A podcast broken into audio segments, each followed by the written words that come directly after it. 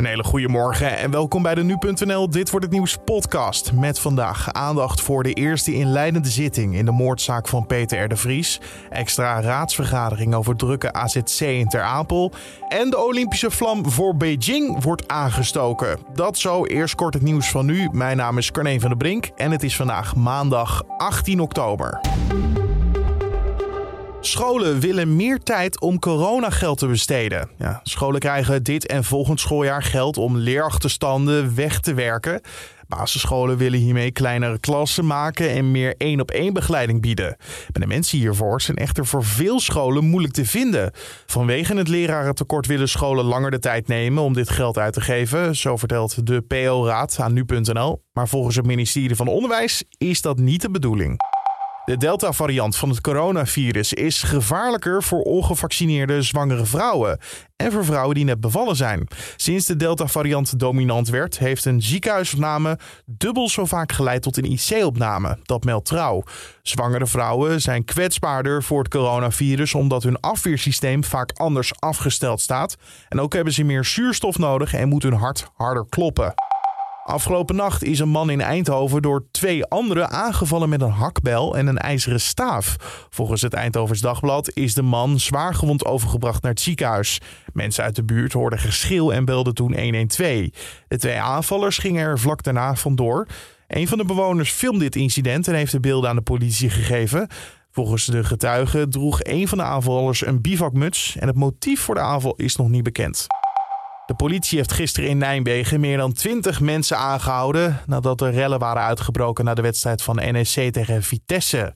De supporters zorgden voor een hoop vernieling, zo zegt de burgemeester van Nijmegen tegen Omroep Gelderland. Nou, de politie heeft eh, even moeten wachten om nog extra politie bij moeten krijgen. Dus dat zegt wel iets over uh, hoe groot die uh, groep uh, was. Dat is uiteindelijk wel, wel gelukt, maar ja, toch wel heel veel gerel, gegooi, gesmijt. Een politiebus beschadigd. De politie verwacht nog meer aanhoudingen zodra camerabeelden zijn bekeken. En dat was sowieso een opmerkelijke dag in Nijmegen. Want toen Vitesse de 0-1 overwinning met zijn fans wou vieren in het uitvak, ging het helemaal mis. Het onderste deel van de tribune zakte in elkaar. Met veel geluk raakte er niemand gewond. De algemeen directeur van NSC vertelt bij de NOS hoe het eruit zag. Daar ben ik wel heel erg van geschrokken wat er gebeurd is. Daar stond een, uh, een container onder. Er stonden meer containers, staan allemaal in de gracht aan. En die, uh, die hebben denk ik erg voorkomen. Ja, daar gaat, gaat wel alles door je hoofd schieten. Ja. Vandaag rond 9 uur gaan specialisten de tribune onderzoeken en proberen ze te achterhalen wat er nou precies is misgegaan.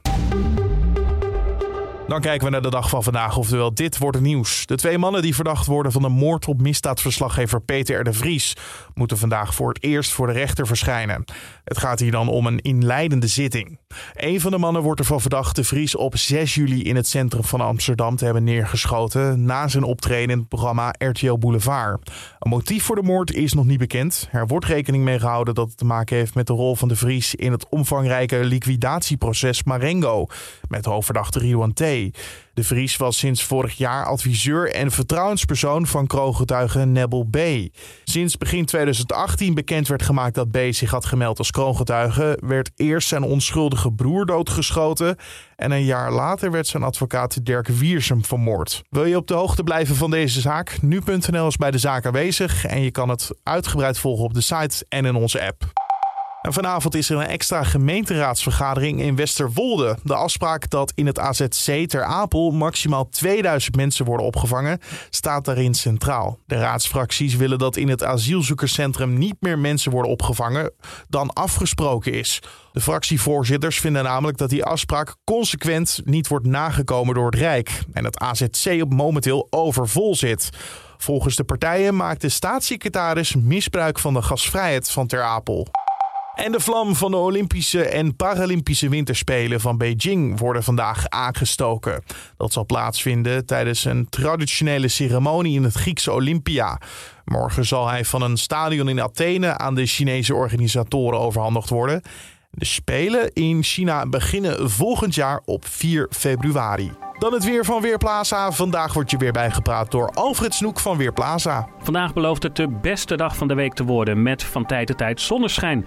Met name in het midden en zuiden weet vandaag de zon van tijd tot tijd goed door te breken en is er hooguit wat sluierbewolking aanwezig. Het levert misschien een beetje een flat zonnetje op, maar het blijft in ieder geval droog. In het noorden en westen van Nederland zal in de loop van de middag wel wat meer bewolking komen opzetten. Er staat niet al te veel wind uit zuidelijke richting en daarmee wordt het zo'n 15 graden in het noorden van het land, terwijl in het zuiden de temperatuur kan oplopen naar 17, misschien op een enkele plek zelfs 18 graden. Dankjewel Alfred Snoek van Weerplaza. Tot zover deze Dit wordt het nieuws podcast voor de maandag. Dankjewel voor het luisteren. Je kan de podcast delen en natuurlijk ook een recensie achterlaten bij Apple Podcast en sterren geven 1 tot en met 5.